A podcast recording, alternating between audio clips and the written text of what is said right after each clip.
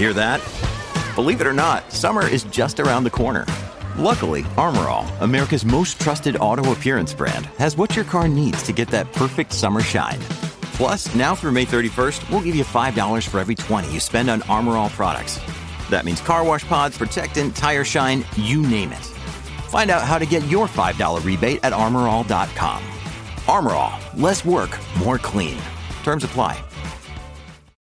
When you need mealtime inspiration, it's worth shopping Kroger, where you'll find over 30,000 mouthwatering choices that excite your inner foodie. And no matter what tasty choice you make, you'll enjoy our everyday low prices, plus extra ways to save, like digital coupons worth over $600 each week. You can also save up to $1 off per gallon at the pump with fuel points. More savings and more inspiring flavors make shopping Kroger worth it every time. Kroger, fresh for everyone. Fuel restrictions apply.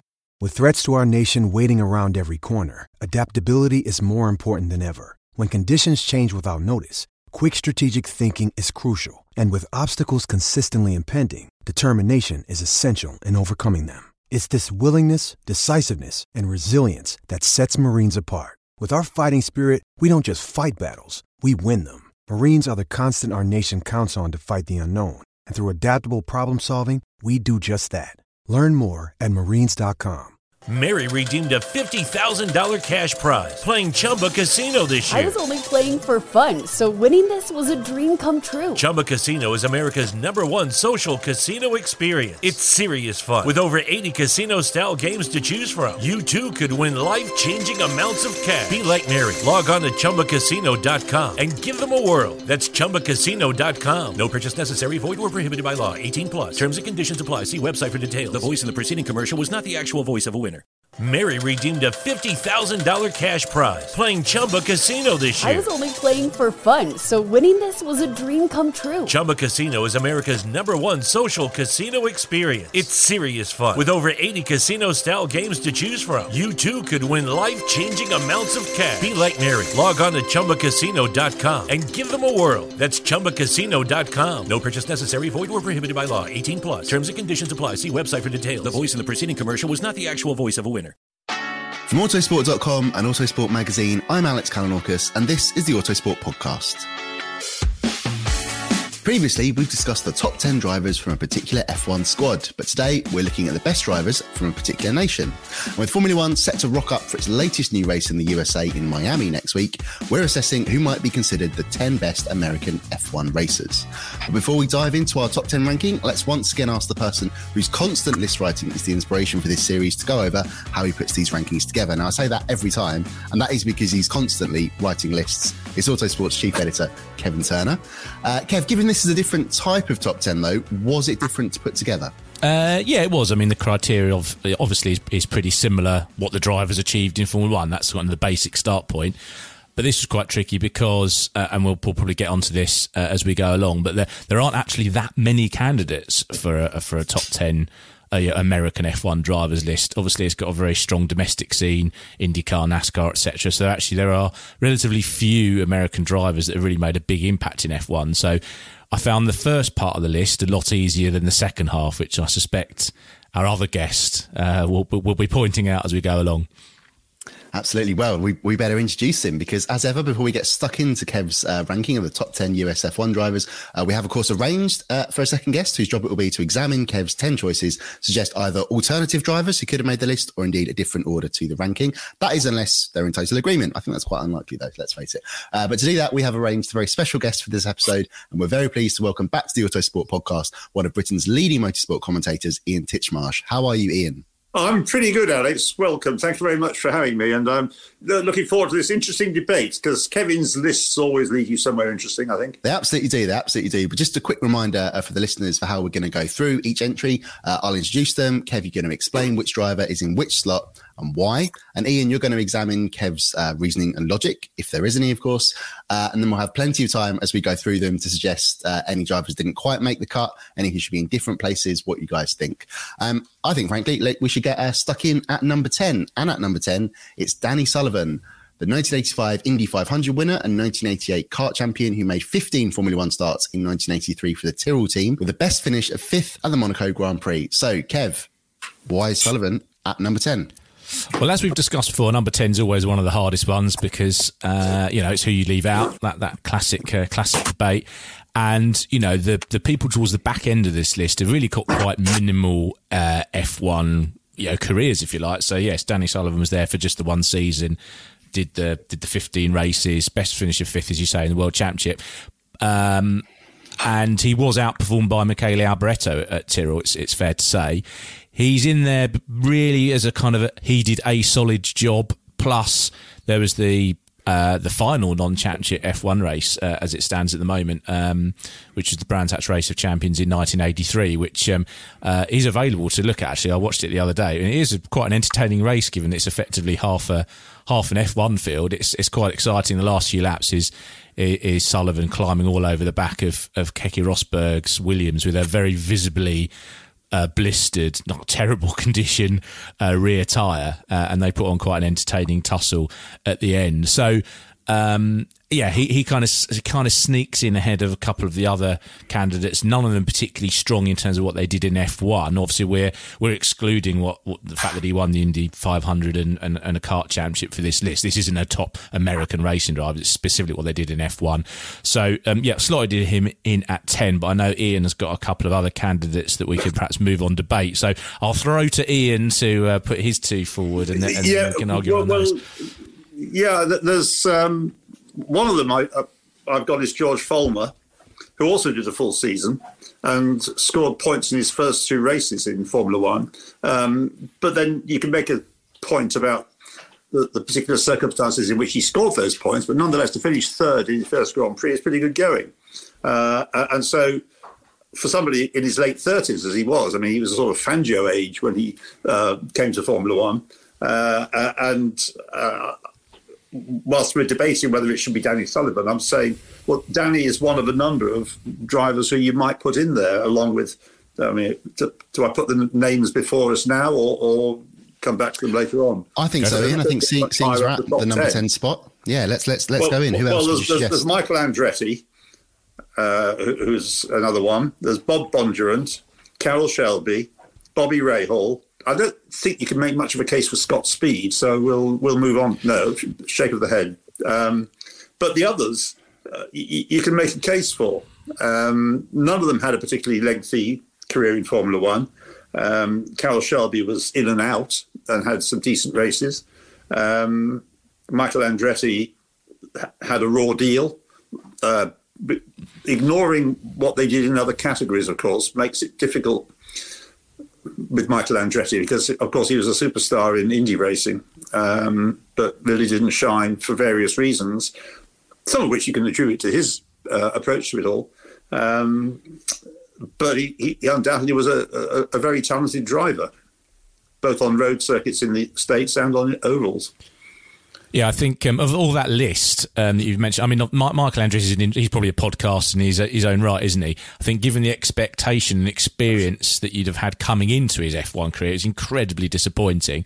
Yes. He was, of course, utterly blown blown away by his teammate, but bearing in mind that his teammate was Ayrton Senna, probably at the peak of his powers at the time. We perhaps not hold that completely against him, but there were, for me, there were too many crashes and didn't commit fully to it. And it was quite an interesting story there. Um, I, I, think the strongest uh, suggestion from, from Ian's list uh, is probably Follmer. I think there's there's a very similar, the kind of very you know one season they did pretty pretty solid job. I think it is kind of circumstantial that in a way that that Follmer got the podiums and and and, and Sullivan didn't. But I, I think either one of them for me could be a could be a you know, position in that in that tenth spot. I don't know if you have a if you have a preference, Alex, from those uh, from those discussions. I think could could be either of those two, really.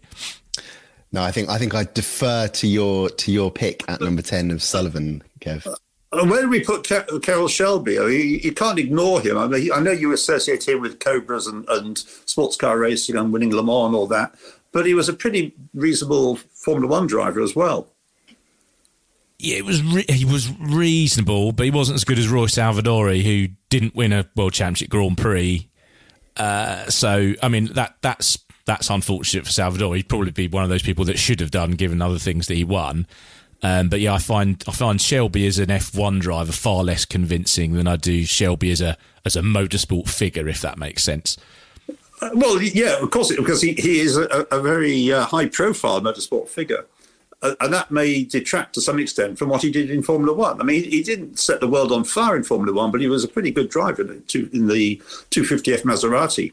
I don't mean so much the Aston Martin because that wasn't really a successful car by any stretch of the imagination. Even Kevin might admit that as an Aston Martin uh, oh, there's a podcast in the. We, we, could do a podcast on the last front engine Grand Prix cars, the DBR4, the Scarab, the Tech all those cars. The Ferguson. Uh, the Ferguson. Well, that's more. We've got off track already. This is terrible. We've gone from Danny Sullivan to the four wheel drive Ferguson. Excellent work.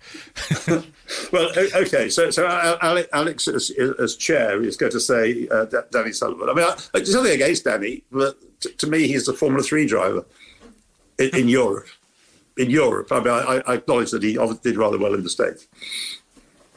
Well, Kev, I guess my only question is how close was Follmer to making the the cut, as it were? I pretty pretty close, really. I think I think that, that actually this discussion shows. Um, you know, we, we're talking about drivers who either dipped in and out or did one season. None of them really stamped their authority on Formula One, or they were much more successful elsewhere. I mean, yeah, with with Follmer, of course, he was a you know, winner in Trans Am and Can Am, you know, very well respected in you know in North America, um, and obviously Danny Sullivan as well. So yeah, I think we're we're showing here that these are Americans who kind of dipped in and out. It wasn't the main. Talking about any of these drives, you wouldn't go, "Oh yes, I'll recall their Formula One careers" as the first thing you think about them. What, what George Follmer also had to contend with was his teammate, of course who is still around and with us and could be asked questions. Jackie Oliver at Shadow. Indeed, yes. I, I, don't think they saw eye to eye, is the impression I get from Pete Lyons' book. Yeah, I think, I think, and probably Follmer should have had another season as well, shouldn't he? Probably, yes, uh, you indeed. Know, he deserved yeah. more time, which is which is something that will come on to. I mean, Sullivan had the opportunity, I think, to carry on, but probably with hindsight, quite sensibly went. I think I'm probably better off going to the States and forging an IndyCar career than sort of slogging away in Formula One. So, and that's oh, gonna, that's, yeah. that, that's come up a few times with American driver. Well, even now, you know, we want an American driver in F1, don't we? Um, but why would someone like Josef Newgarden leave? Uh, you know, America's greatest team in Penske mm. to take a shot at probably a midfield team in Formula. You just wouldn't. Colton Herta possibly. Um, he's young enough to, to give it a try and, and, then go back to IndyCar if it doesn't work out. But um, yeah, it's it's been too long really since we had a, an American driver in F1. Just before we move on, because he's not going to get further into the top 10 than 10th, uh, what about Bobby Rahal? I know he did hardly any Formula One races, and therefore it's possibly almost impossible to properly assess him. But he was a what he did was very good, and he was good in, in European racing, and of course, very good in IndyCar racing. Yeah, big big fan of uh, of Bobby Rahal. Uh, and just as a little uh, aside, he got in touch with us recently because Al Unser Jr. did a my favourite teammate picked Bobby, and he was so touched he got in he, he got in touch oh. with us to get which was rather nice. So, right. um, so yeah, no, we're yeah we are fans of, of Bobby Rahal. Um, yeah, nice guy, obviously very good driver. Yeah, for me it just wasn't an, it wasn't enough in F one. I'm sure had he uh, had he stuck in F1 and, and, carved a career, I think he was obviously good enough well, to make an impact. So, well, you know we why he say, didn't stay in Formula One, don't you? James Hunt. S- to tell us more. Because when James, well, he drove for Wolf, um, and when James Hunt uh, was leaving McLaren for his final half season in Formula One, um, not thinking at the time he started that season he was going to be just in for half a season, um, he insisted on having a, a single car team. Uh, and Bobby Rahal would have carried on because Jody Scheckter had gone to Ferrari, to, uh, Ferrari was uh, thinking of carrying on uh, if he could, but there was no place for him in a one car team. It was going to have to be, otherwise, he would have been the other Wolf driver. Uh, and it was it was James Hunt. Not uh, nothing against Bobby Rahal. It's just that James wanted a team that was all around, and as well as he walked out of the team halfway through the year. Well, shall we move on to number nine on Kev's list? I think we've had a good debate there. It's always it's always handy at the number ten spot to discuss who might have actually who yeah. else might have actually taken that slot. So it's good to get uh, to get all the other potential options that could have made the list in for that particular entry. But yes, let's move on to number nine, and it's Mark Donohue who started 15 Formula One races between 1971 and 1975. And just for the avoidance of doubt for the listeners, when we say started 15 Formula One races, we mean the World Championship since 1950. And there is a driver on this list who would have raced when that World Championship was uh, run to Formula Two regulations. Uh, but anyway, back to Donohue, uh, raced for the Penske squad uh, before he was tragically killed at the 1975 Austrian Grand Prix. He took a best finish of third at the 1971 Canadian Grand Prix. Kev, why is Donohue at number nine? Uh, well, I'm a huge Donohue fan, uh, but that's not why he's in the list because that would be that wouldn't be uh, uh, as objective uh, as we want to be. But he's there largely on that on that podium, wet race. Uh, Ronnie Peterson, Jackie Stewart cleared off, um, but uh, Donohue, you know, ended up finishing third in a very smart looking McLaren. Actually, I think that the Penske Sun livery on that car looks rather nice. Um, so he's there. Uh, he's there for that base on that basis. Really, uh, his comments actually in his book. Um, uh, the unfair advantage, which I recommend people read, are quite interesting about the F1 drivers. He wasn't overawed by the situation at all. Um, and he said, yeah, probably made it look easier than it was that he came in and got that result because obviously when he came back out of retirement uh, to run Penske's own car, the PC1, and then the March 751, neither of which were particularly cutting edge F1 cars. I think it's fair to say it was much more of a struggle, and he didn't really. Yeah, he, yeah, he did. He did struggle to get his head around it and get the results. He did get into the points. Um, so for me, he did kind of he did sort of manage a bit more than than than Sullivan, and of course he was he was yeah it was a one car team. He was effectively having to lead development and all the rest of it. So he was he was intrinsically part of trying to drive that forward. Um, and unfortunately, of course, they hadn't had their their breakthrough before he was killed. So his results are are middling. F1 is definitely the weakest part of his CV, but I thought on the basis of the podium and leading the Penske yeah, it's cool having Penske in F1 as well, isn't it? Yeah, that's quite a big impact having America's greatest team in uh, you know in Formula One. Um, so that's why he that's why he made it on the list. Ian, what do you think of Donohue being at number well, nine? Well, I, I had him tenth. Uh, I, I, should say just to avoid confusion, I did my ten before looking at Kevin's. So th- th- this is not one that's setting out to simply be controversial. Um, it, it, this is my view. Uh, so Matt I, Q top ten. Say what? So it's not a Matt Kew top 10 who just no. disagrees with Kev for the sake of it, which is always rather amusing. Oh, right. Um, no, uh, uh, so I got George Follmer ninth, and I've got Mark Donohue 10th. Um, t- to me, he's a marginal Formula One driver, uh, like the others. Uh, Kevin almost acknowledged that. Um, he had that third place, but as we've already covered, George Follmer had a third place as well. Uh, and although Donohue was a standout driver, obviously in Can-Am racing.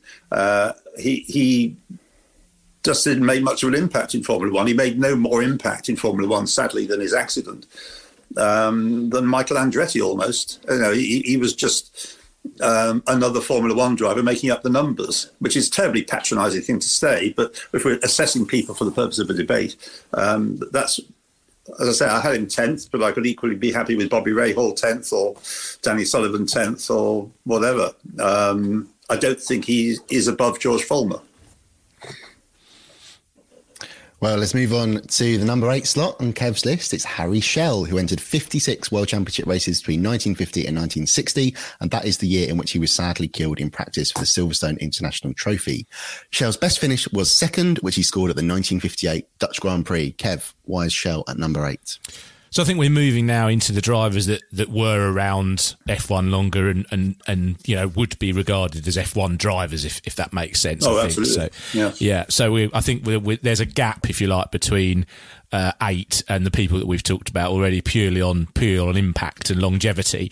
Um, yeah, I think yeah, Schell was a. I don't think he was ever a top liner. Um, I've just read the the excellent Vanwall book, the uh, the, the the the one that Doug Nyers added to to um, Dennis Jenkinson's work, and uh, it's it's quite clear from that that he's he's popular, good to work with, nice guy, solid performer.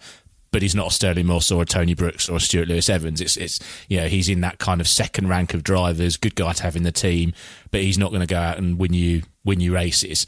Um, and yeah, and he didn't. So he was, yeah, he was a perfectly solid, solid Grand Prix driver. But I don't think he was. I don't think he was sort of outstanding. Um, but he was. He was around for a while. He was. You know, he, he did a good job. He didn't tend to. Yeah, he didn't tend to have too much drama. Um, so you know, a, a basically a, a good F1 driver. No, I've never been quite sure what the word journeyman means, but I think he might fit into that category. Um, yeah, he, he was that. around for years. He was, as you've already said, a, a very popular character. Uh, he was an entertaining person, a larger than life character. He certainly was. Um, he was as much French as he was American, although he was American by by um, birth. But he, he, spent most of his life in France, um, uh, and he, he was on his day I mean, if you think about what he did with the Vanwall in 1956, this is before Stirling Moss started racing them regularly. I know Moss won the international trophy, but um, Harry Schell led at, at Reims. He, he led other Formula One races. He won non-championship Formula One races in the first version of the Vanwall. Um, perhaps we're not taking too much uh, account of the non-championship races, but he he, he was uh, part of the momentum that got Van Wall, Vanwall going. Um, and yes, Stirling Moss obviously was a very important part from '57 onwards and the '56 international trophy. But um, but that all said, um, I, I, don't think Harry Schell should be understated. I, mean, I, I put him seventh uh, rather than eighth. Um, I think he was much more valuable um, as a Formula One contributor, as a driver, than the guy we're coming on to. I think looking at the list. Oh no, yeah, um, next but one up the list um, in Kevin's list. Uh, so I, I, I have, have, being old enough to have seen him race and enjoy watching him race. Um, if I saw him in his um, at Park a few weeks before he was killed, um, he, he, was a, a, a, very, very good driver, uh, but will never be given the ultimate credit because he never actually won a, a Grand Prix. He did win Formula One races, though. Well, let's move on to number seven on Kev's list, Ian, and then we'll come back and see where uh, you would have had this next driver on your list, if that makes sense. Yeah. So, number yeah. seven on Kev's list, it's Masten Gregory, a winner at Le Mans in 1965 alongside Jochen Rindt. He started 38 World Championship Formula One races between 1957 and 1965, scoring a best finish of second at the 1959 Portuguese Grand Prix. Kev, why have you got Gregory at seven? Um, so uh, I, I, found Gregory and Schell quite difficult to to separate, have them together. I, I, felt I put Gregory ahead because I think he probably had a little bit, just that little bit more something, a little bit more uh, pace, if you like. And I noticed that Ian has them in in the same order in his list, but there's someone else that we'll get to next who who uh, who's who's the reason that they're in they're in different slots in the top ten. But yeah, so I had him just ahead. Um, I thought he just did that that little bit more. Might have achieved more had he not had accidents in sports cars. He's you know he, Gregory famously stands up and jumps out of cars uh, when they're when they're having accidents. Um, I don't know if Ian has saw any of those incidents, but uh, it sounds quite dramatic. But that did actually mean that he missed certain F1 races where um, which which which might have improved his record a bit. But yeah, he got an extra podium compared to Schell from fewer races. Um, and uh, yeah, so he just sort of edged ahead for me. Another another guy that's probably not quite top rank, better in sports cars. I mean, he was uh, fantastic in um, you know, the Lister against uh, Archie Scott Brown. Um, in the works car, so um, yeah, a, a, really strong driver, just edged ahead of Schell for me. Well, they're very, very sim- well similar in terms of the qualities they have that they bring to the party, although they're different qualities in certain respects. Um, and yeah, I, have got Masten Gregory sixth in my list, uh, one more than you have, Kevin. Um, he, he, had his season. He had, going back to your sports car references. Um, he had his chance with the Formula One Cooper team in 1959 uh, with the best result of second place, uh, and in the what was it, the Portuguese Grand Prix. Um, and had he not then crashed the uh, or the car crash itself at Goodwood, um, which put him out of racing for the rest of the season, he would have been driving instead of Bruce McLaren in the American Grand Prix at Sebring, and Bruce McLaren therefore wouldn't have won the American Grand Prix. Um, but that's a what if. Do you um, think Gregory would have done? Yeah, absolutely. Uh, having seen, I remember the HV200 in 1959. He, he just blitzed the field to begin with. I was sort of standing up just after the start finish line, um, watching that race, uh, and he was in a, a class of his own, uh, which included Stirling Moss in the once raced only Cooper BR, uh, Cooper BRM. Um, but uh, yeah, on his day, he was he was a superb driver. I, first, I remember seeing the first first time I saw him was at Oulton Park in a big sports car race in a Ferrari and he was my, even my father was impressed. Uh, it, it, was a, a, mighty impressive performance.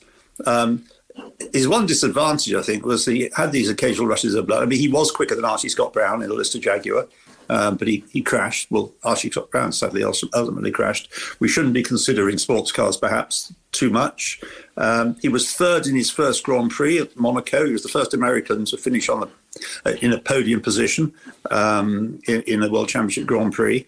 Um, so for all those sorts of reasons, he should be higher up the list than you have him, Kevin.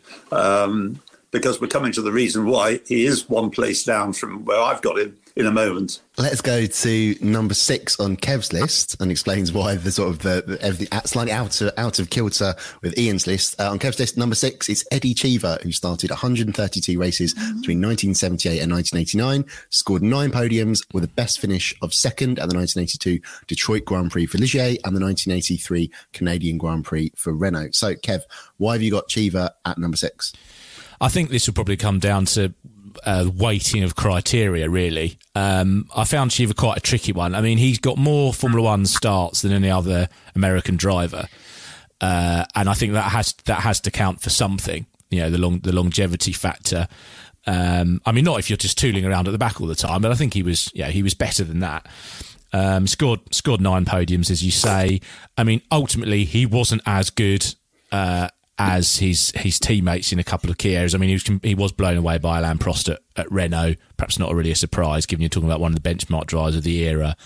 Uh, and he compared initially quite well um, to Derek Warwick when they were teammates. Uh, I spoke to Derek about Eddie, um, which was very interesting. And uh, as time went by, Eddie fell further and further away from from Derek, uh, and, and I would suggest uh, Derek Warwick is one of the one of the great drivers who should have won a Grand Prix, one of the best drivers that didn't win a World Championship Grand Prix. Um, uh, and say on his day, Eddie was Eddie was as good, but he got he, he fell away. Um, and I think there's maybe a question about his focus. He was a bit inconsistent. Yeah, he looked quite good at Ligier, looked terrible at Renault, looks okay at times at Arrows, and then not. So he is inconsistent. Um, but I, I, felt from longevity and nine podiums, yeah, he was a he was a part, a, a consistent part of Formula One during the eighties. Uh, and that's why I had him ahead of, of Gregory and Schell, which is the difference between my list and Ian's. Um, even though I'm not, was he better than them as a driver? I think he was probably better than Schell. I'm not sure whether he was better than Gregory. Um, I do think you're underrating Harry Schell really, when you say that. I, I, I, I um, for, for, me, Eddie Cheever was promise unfulfilled. He should have been, he should have done better than he did, given the years of opportunity that he had. I think longevity counts against him, in fact, because with all the opportunity, he, he's a kind of Andrea De, American version of Andrea De Cesaris um, in, in, getting uh, loads and loads of, of, of, good drives. Some were better than others, I accept, but nonetheless good drives. Uh, after the initial was the Osella he drove first, um, but it, that, the promise was never really fulfilled. Uh, uh, and in the case of, of you know, there are tangible achievements you can talk about with Harry Schell, like I said, about the, the, the impetus he gave to Vanwall when he joined the team. Uh, and he was a, a, sort of leader. Eddie Cheever seemed to me, as I say, promise unfulfilled, uh, and I just can't see him, uh, even in the same league, struggling to stay on the coattails of Harry Schell and Marcel Gregory. Well, let's move on uh, to actually the next two entries on Kev's list. We're gonna we're gonna group them together. I'll introduce them together, and then you can have a, a, debate about which order they go in. So on Kev's list, at number five, it's Peter Revson, the first Formula One race winner on this list, who competed in 30 races between 1964 and 1974, winning the 1973 races in Britain and Canada for McLaren. Revson was sadly killed in a testing crash before the South African Grand Prix in 1974. And then coming on to Kev's number four pick, it's Richie Ginther, a one time Formula One race winner uh, for Honda right at the end of the 1965 season. And he also started 52 World Championship races between 1960 and 1967. Kev, why have you got Revson and Ginther at four and five, and why in that order? Yeah, so we put them together because I think this will be one of those points of, of contention. So we thought we might as well, we might as well talk about them at the same time. So uh, Revson, uh, I think he Ian was talking about sort of a potential unfulfilled. I think that that could apply to Revson, but for a different reason. In that, obviously, he was killed really as he was getting going, if you like. You know, he won his first, uh, you know, taking his first two World Championship Grand Prix wins in 1973, and then was killed early in 74. So I don't think we got to see the end of his his F1 story, if you like. So in terms of potential, I think you could have him higher up on this list. Um, although I would say, and this this is perhaps another point of, of, of debate, I think the McLaren M23 massively flatters Revson and Denny Hulme in 1973. I think if you look at the Lotus and Tyrrell lineups, you know, you've got Emerson Fittipaldi and Ronnie Peterson at Lotus, Jackie Stewart, I would argue, at the peak of his powers than Francois Cevert at Tyrrell.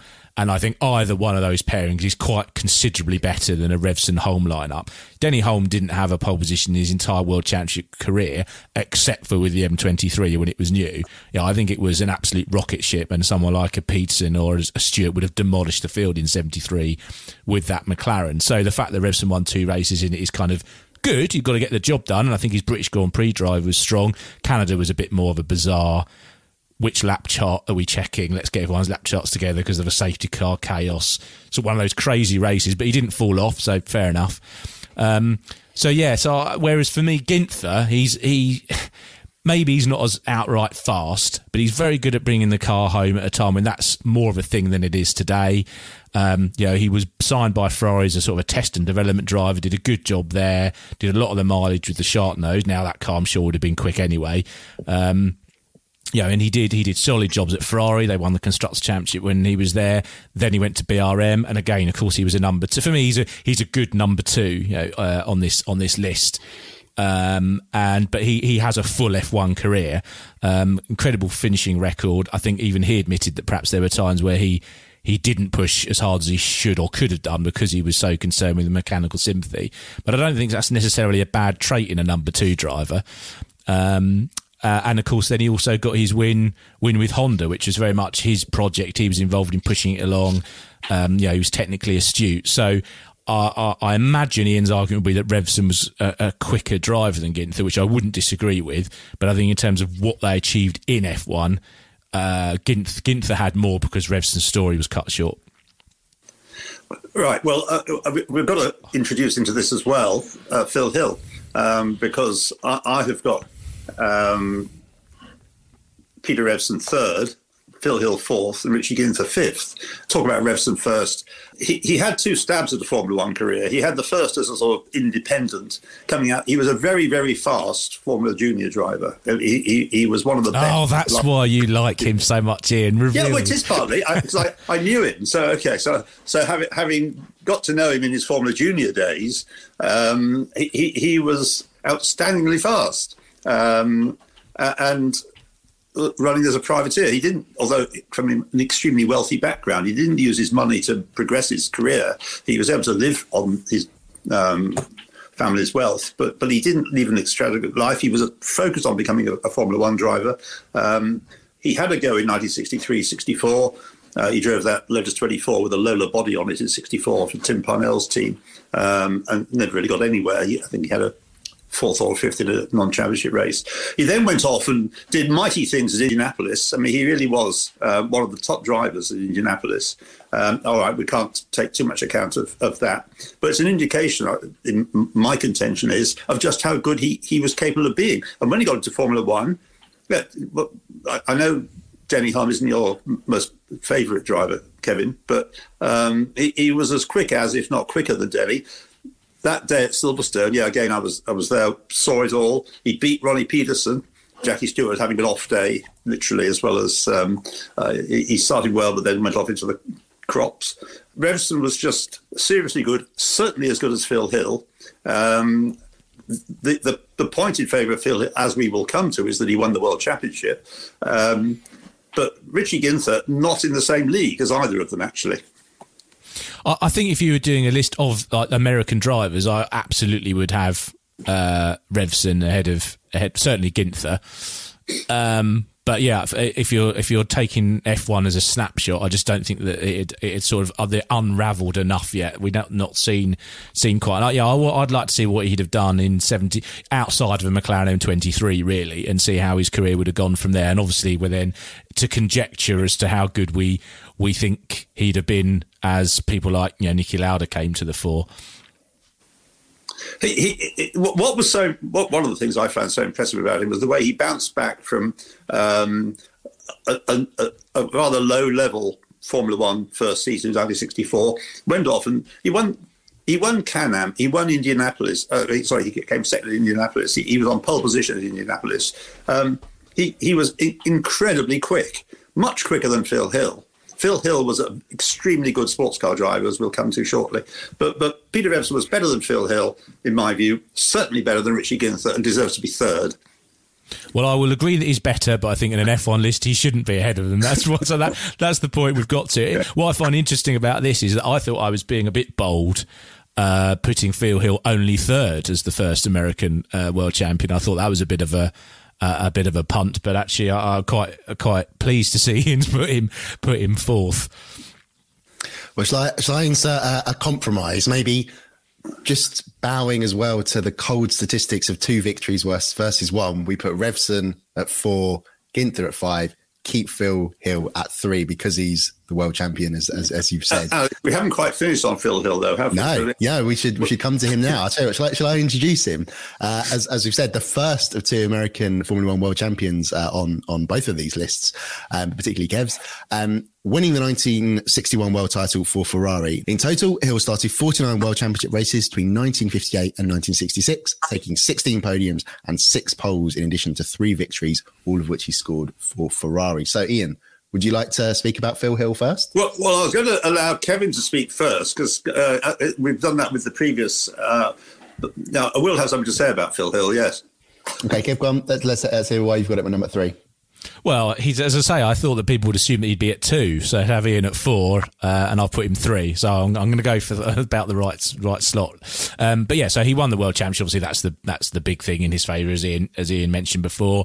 I mean, I do think that it's one of those times where yeah, the car he had was massively superior to everything else. We know the best driver in 1961 was Stirling Moss by an absolute mile, really. Um, but yeah, he did win the world championship. It was sort of nip and tuck between him and Wolfgang von Trips, but it wasn't Phil that moved over at Jim Clark on the run down to, to Parabolica and, uh, and obviously had a very unfortunate uh, accident uh, that killed him and some some spectators. Hill won the race uh, and the championship. Um, and uh, yeah, he'd had a lot of poles that year. He was, I think, quicker in I, I, know qualifying wasn't the same then as it as it is now. It wasn't quite so critical, but he had a lot of poles. So I think of the Ferrari drivers, I can kind of live with him winning the world championship that year. Even though, as I say, I don't think he was. Um, yeah, he he was the best driver that season, um, but he was highly respected by his by his peers. He was a better sports car driver than F1 driver. I'd agree with Ian on that. Um, he helped Mike Hawthorn win the championship in 958 when he was running ahead at the season finale. Got out of the way and let uh, let Mike through. When again, Moss was winning that race by miles. Yeah, um, exactly. So uh, yeah, so I, I, think he was he was a good F1 driver, and he did win the world championship. Uh, he also, of course, helped bring some of the other drivers in. I know he was is instrumental in, in in helping Ginther come over as well. Um, now, how much you want to factor that kind of impact in, that's perhaps a wider discussion. But um, yeah, he, he's quite a, even though his F1 career fell away massively after he won the World Championship, he had a few podiums with the with Ferrari in 62 and then obviously got caught up with the whole, you know, Ferrari falling away, lots of problems at Ferrari, ATS, and the, his F1 career kind of fell away to nothing after that, uh, although he did carry on in sports cars. So yeah, that's why he's at, that's why he's at number three, really. He's a world champion, but for me, he's not as good as the, uh, you know, not, not on the same level as the two people ahead of him on the list. Yeah, I mean, to start at the end with Phil Hill, um, yeah, I saw his last race, the, the BOAC 500 race in the Chaparral. Uh, when he, he, he, wasn't as quick as Mike Spence, but he was quick. Um, he was coming towards the end of his career. That was his last ever race. But just, he never inspired Phil Hill. He, even in sports cars, when he, when he came and raced in the UK, he wasn't as um, exciting a driver as Masten Gregory, let's say. Um, the fact that he helped people to come across from the States uh, is as extraneous as non-championship Formula One races that they've driven in. I think we've got to concentrate on World Championship races. We can't take into account the fact that he brought Richie Ginther over. Um, Ferrari, I, I, I, had a quick look in in uh, uh, Piloti Genti, the uh, Enzo Ferrari book, uh, about his comments, which is a very interesting book because he comments on all the drivers that um, go, went, drove for Ferrari over the years. Um, and he rates Phil Hill as a very good driver, but not really in single seaters. Um, he sees him as somebody who was much happier in, uh, first of all, uh, fast circuits. So he went well at Spa, for example. Um, but, but he wasn't terribly good around Monaco. Yes, he chased Bruce McLaren down in the 1962 Monaco Grand Prix, but he was never going to overtake him. Um, he, he, was he had an advantage of car on the fast circuits um, in 1960, he was no quicker than Von Trips. Von Trips is a very good driver as well, but they were much of a muchness. I just can't persuade myself that there is enough in Formula One terms to say in favour of Phil Hill that puts him above Peter Revson. So I, I just think he should be um, below Revson. I just think that get, getting the job done in a championship fight has to count for something, whatever the yeah, whatever the circumstances really. and I just don't think that you know Revson like they're just there's just not enough there to warrant. Even though I completely accept he would be quicker if you put him in the same car. I'm, I absolutely agree with you that Revson would be quicker. Um, yeah, I mean he he he probably wouldn't have won the world championship had Von Trips not crashed at Monza. Mm. I think if you look at the way it worked out, uh, or would have worked out, Von Trips was leading um, the World Championship when they got to Monza, um, but hadn't qualified terribly well, which may have contributed to the way he had the accident. But um, Von Trips was certainly the favourite to win the World Championship. Uh, and both of them were very experienced drivers. Um, they had, a, as you've said, Kevin, a huge car advantage over everybody else uh, that year. Um, I remember seeing him at Aintree in the Aintree 200 in '62, um, and he was caught but didn't get passed by um, his uh, young um, number two, Giancarlo Baghetti. He was no quicker than Baghetti. In the Cooper, when he drove in 64, uh, he was hopelessly off the pace. Really, you know, you could never, uh, other than when he had a big car disadvantage in Peter Revson's case in his first season in Formula One, you could never say that about Peter Revson. He was never so off the pace. Phil Hill was if you read about him, he'll he'll he'll recorded as saying that the car was rubbish, the engine was rubbish. It was just a, um, something that wasn't uh, at all good. But his results were appalling um, in, in 1964. And Bruce McLaren was doing okay, not wonderfully, but okay with Cooper. Um, so I, I, I can't not knocking him as a sports car driver, but we're not assessing him as a sports car driver. Yeah, I, I, don't disagree with any any of that in terms of Phil Hill. It's more it's more about the the rating of Revson. I think that's the. I, I just don't feel like there's enough. There's really enough data to stick him ahead on the basis of a couple of wins in in Formula One. Although I appreciate that Phil only had three. Uh, yeah, one of those was a was a race where most well, exactly. You can't teams them boycotted them anyway. So yeah, I mean that, that that was a race that was tailor made for Ferrari, wasn't it? Let's move on to number two on Kev's list, and it is Dan Gurney, considered one of the best Formula One drivers not to win a world title, let alone an American non-title winner. Uh, Gurney was a prolific race winner across motorsport categories, including uh, the victory at Le Mans in 1967. He started 86 Formula One World Championship races between 1959 and 1970, winning four times. So, Kev, why is Gurney at number two? Oh, Gurney, Gurney was mega. I mean, I think we're, we're these these top two. I feel are quite a you know way ahead of the rest. Um, and I think in terms of raw pace, you might argue that Gurney should be one. Um, and uh, yeah, so he won four Grand Prix, World Championship Grand Prix, but he should have won many more. Um, he, uh, he he led the the Brabham team uh, having already taken Porsche's first and so far only World Championship Grand Prix winners constructor. And it was quite clear that he led the line. And when you think that his teammate was team founder and already double world champion Jack Brabham, uh, yeah, I think that, that says a lot. Know, Gurney was famously the one that, that Jim Clark is supposed to have, have feared the most. Uh, uh, and indeed, Gurney did force him into a, uh, a mistake at the Race of Champions in 1965, a rare Clark error. And uh, if you read um, Jack Brabham's autobiography, he, he's kind of considering almost retirement uh, during 1965 because he's got a team leader and he can focus on running the team. He had a good feeling about the Repco pro- program that he's putting together for the new three litre era. If Dan Gurney at that point stays at Brabham, I think he's a double world champion because he wins 60. Yeah, Jack won 66 and Dan was, I would suggest, better than uh, better than Jack. Um, although not as you know, unfortunate, I think, as his one of his things about his career. And I think he probably wins 67 as well when Denny Hulme uh, is world champion. But instead, he goes off and does his own Eagle project, which, in terms of a career move, is terrible. But in terms of um, kind of cool ratio, uh, kind of scores quite highly because the Eagle is still now regarded as one of those kind of best looking F1 cars, fondly remembered.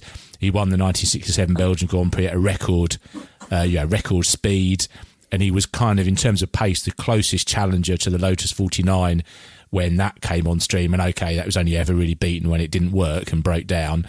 Um, but yeah, I, I, Dan Gurney just in F1, I think he was he was fantastic, and he was much better than his than his record shows. Mm, I, I, don't know that he was much better than his record shows. I, there's no argument about him being second, uh, and by now anybody listening will have worked out who's going to be first. But um, there's no argument about, about that either. But uh, I, I, think that Dan Gurney is viewed too often through rose tinted spectacles. Um, it, it, it, because there was a dearth of, Amer- of, top quality Formula One drivers from America, he gets rather more focus than perhaps is merited on his performance. I mean, yes, you made the point, Kevin, that Jack Brabham was easing off in the 1965 season. Um, but Dan Gurney had a reputation for fiddling with his cars. He always wanted to make it better, but quite often it didn't make it better. Um, he occasionally broke cars. His best Formula One season was in that dumpy Porsche uh, in 1961 when he finished second in the World Championship.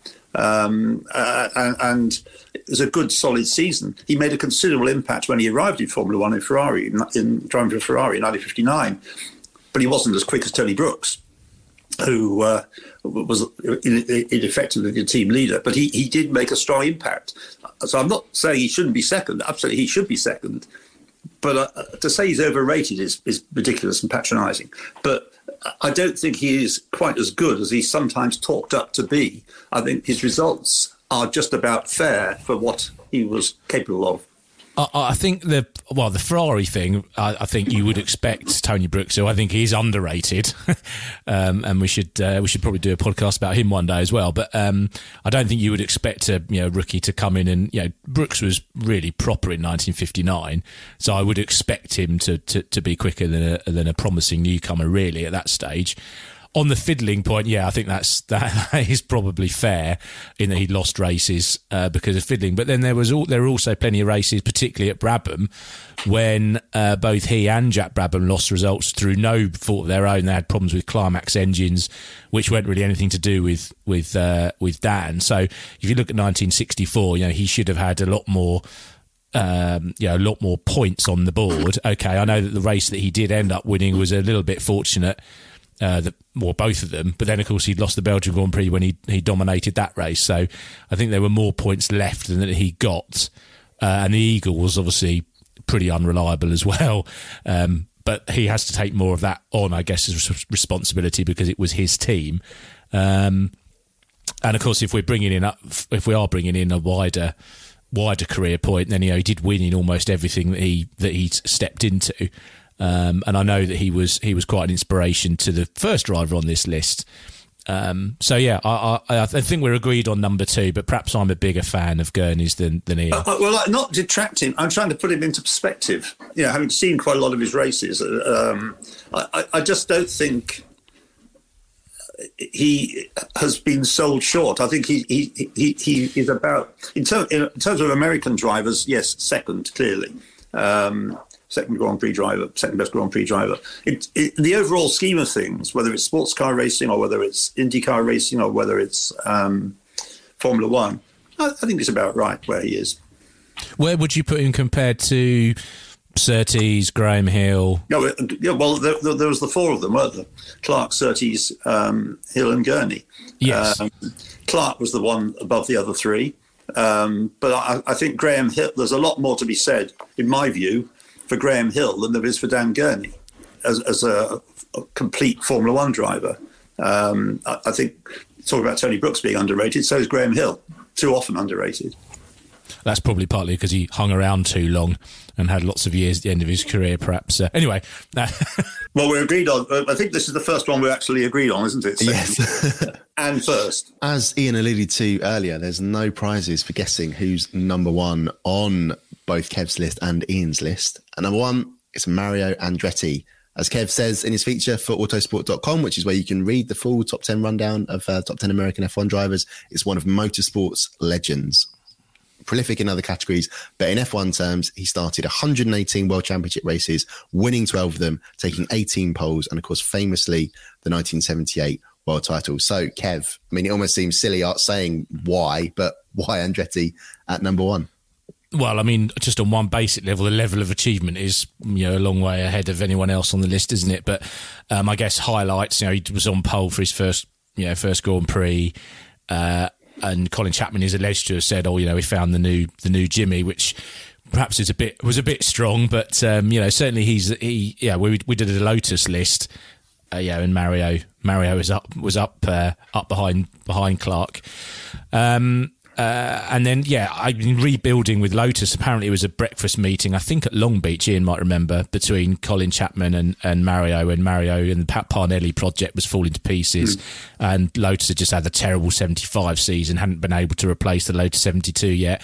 And they sort of agreed to, you know, go all in together and, and, and build something together. And, and that is what they did. You know, the, the, um, yeah, the 1976 campaign wasn't great, but it was probably better than 75, culminating in that wet weather win when everyone was distracted by the James Hunt Lauda championship fight. Uh, and then 1977, um, Andretti in the Lotus 78, the first ground effects car, they are the fastest combination of the season, but they have far, they have a few too many development uh, developmental Cosworth DFV engine failures, which effectively loses them the championship. Uh, and then they, they have it all together, bring it all together in, in 1978 with a Lotus 79, and he's world champion.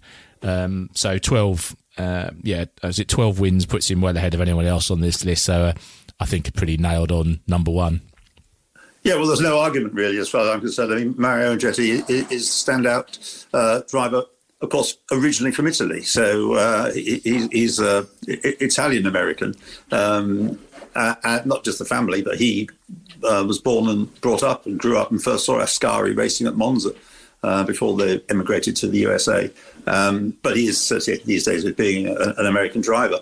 Um, his pole position, you've already alluded to, his pole position, his first race, uh, the American Grand Prix of Watkins Glen, an incredible achievement, given that cars were much more evenly matched in those days. I know the Lotus 49 was one of the better cars, but nonetheless, um, it was an amazing achievement um, to get that pole position. Um, and so it goes on in his um, Formula One career. At times, I think, because people say, well, of course, in 1978, Ronnie Peterson let him win all the Grand Prix. That's not quite fair. Um, Ronnie Peterson was the quicker driver, yes, probably, because Ronnie Peterson was a superstar. Um, uh, and uh, he did, in some races, look as though he was not as quick as uh, going more quickly or capable of going more quickly than Mario. But Mario Andretti was the team leader. He'd helped to develop the car. I think he sometimes isn't given enough credit for the amount of um, testing and uh, racing input he put into the Lotus, development of the Lotus 78 and then the Lotus 79. He had a lot a part to play in that.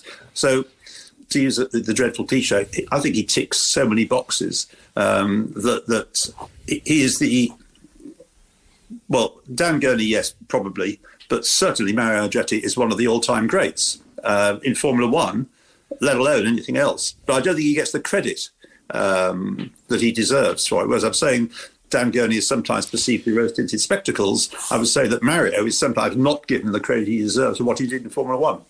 Yeah, I, I, think that's that's fair. Almost because he was so successful everywhere else, multiple yes. multiple IndyCar champion, obviously World Sports Car Championship winner as well, race winner.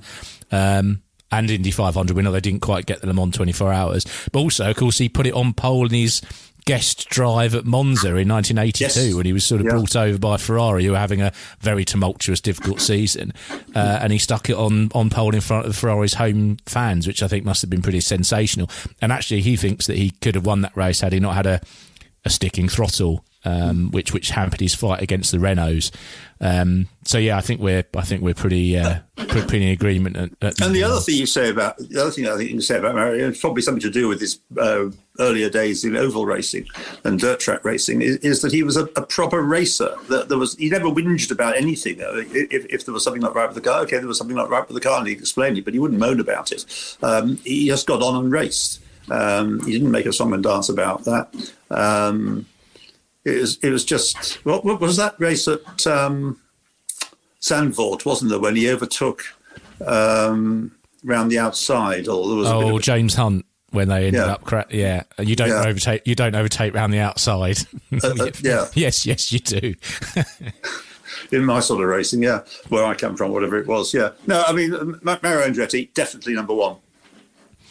Um, but bear in just, mind he was half Italian Yeah, just before um, I, Alex ties ties it up, I thought it would probably be worth just running down Ian's list because we give the impression that there's quite a big uh, disparity, but I don't think there is really. It's usually it's there's a couple of people that throw the order out, but the overall order is the same. So Ian's list is uh, from ten: Donohue, Follmer, Cheever, Schell, Gregory, Ginther, Hill, Revson, Gurney, Andretti.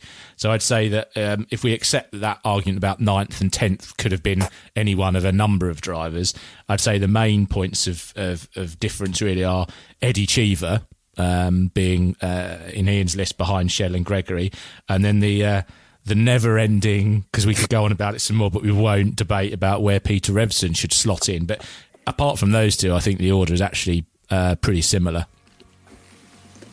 Phew, that ought to be a relief, actually. It, or either one of us doesn't know what he's talking about. But yes, if we're more or less the same, same, same, but, same cast, isn't it? More or less. Uh, yeah, exactly. Yeah. Yeah. Well, we have we've covered a lot of ground in this podcast. I think we should wrap it up there. Ian, Kev, thank you very much uh, for joining me. Thanks to all the listeners for listening along, and we'll be back soon with a new episode of the Autosport Podcast.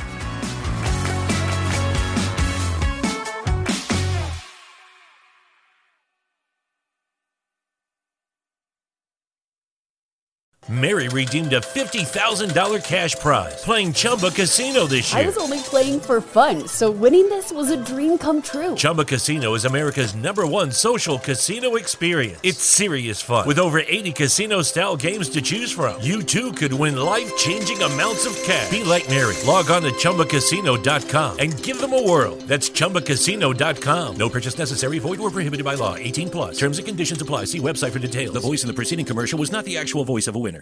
Mary redeemed a $50,000 cash prize playing Chumba Casino this year. I was only playing for fun, so winning this was a dream come true. Chumba Casino is America's number one social casino experience. It's serious fun. With over 80 casino style games to choose from, you too could win life changing amounts of cash. Be like Mary. Log on to chumbacasino.com and give them a whirl. That's chumbacasino.com. No purchase necessary, void, or prohibited by law. 18 plus. Terms and conditions apply. See website for details. The voice in the preceding commercial was not the actual voice of a winner. This is it. This is the year. Enough dreaming about growing my business online. It's time to get serious about selling in my style, as big as I want to grow, because there's nothing I can't do. It's time to get Shopify and take my business to the next level. Whoa, someone's ready to take on the new year. Oh, oh, I thought I was talking to myself there. But heck yeah, 2023 is my year. That's not your average resolution. That's a revolution. It's, it's a, a, New, Year's, Year's, revolution. revolution. Start selling with Shopify to join the commerce platform revolutionizing millions of businesses worldwide. Packed with industry leading tools ready to ignite your growth, Shopify gives you complete control over your business and your brand. From templates that make site design simple to customizations that let you grow at your pace. This is possibility powered by Shopify. Sign up for a free trial at shopify.com slash free 22. That's shopify.com slash free 22. Go to shopify.com to start your New Year's revolution today. Sports Social Podcast Network. Hello, it is Ryan, and we could all use an extra bright spot in our day, couldn't we? Just to make up for things like sitting in traffic, doing the dishes, counting your steps, you know, all the mundane stuff. That is why I'm such a big fan of Chumba Casino. Chumba Casino has all your favorite social casino style games that you can play for free anytime, anywhere with daily bonuses. That should brighten your day a little. Actually, a lot. So sign up now at chumbacasino.com. That's ChumbaCasino.com. No purchase necessary. VGW. Void were prohibited by law. See terms and conditions. 18 plus.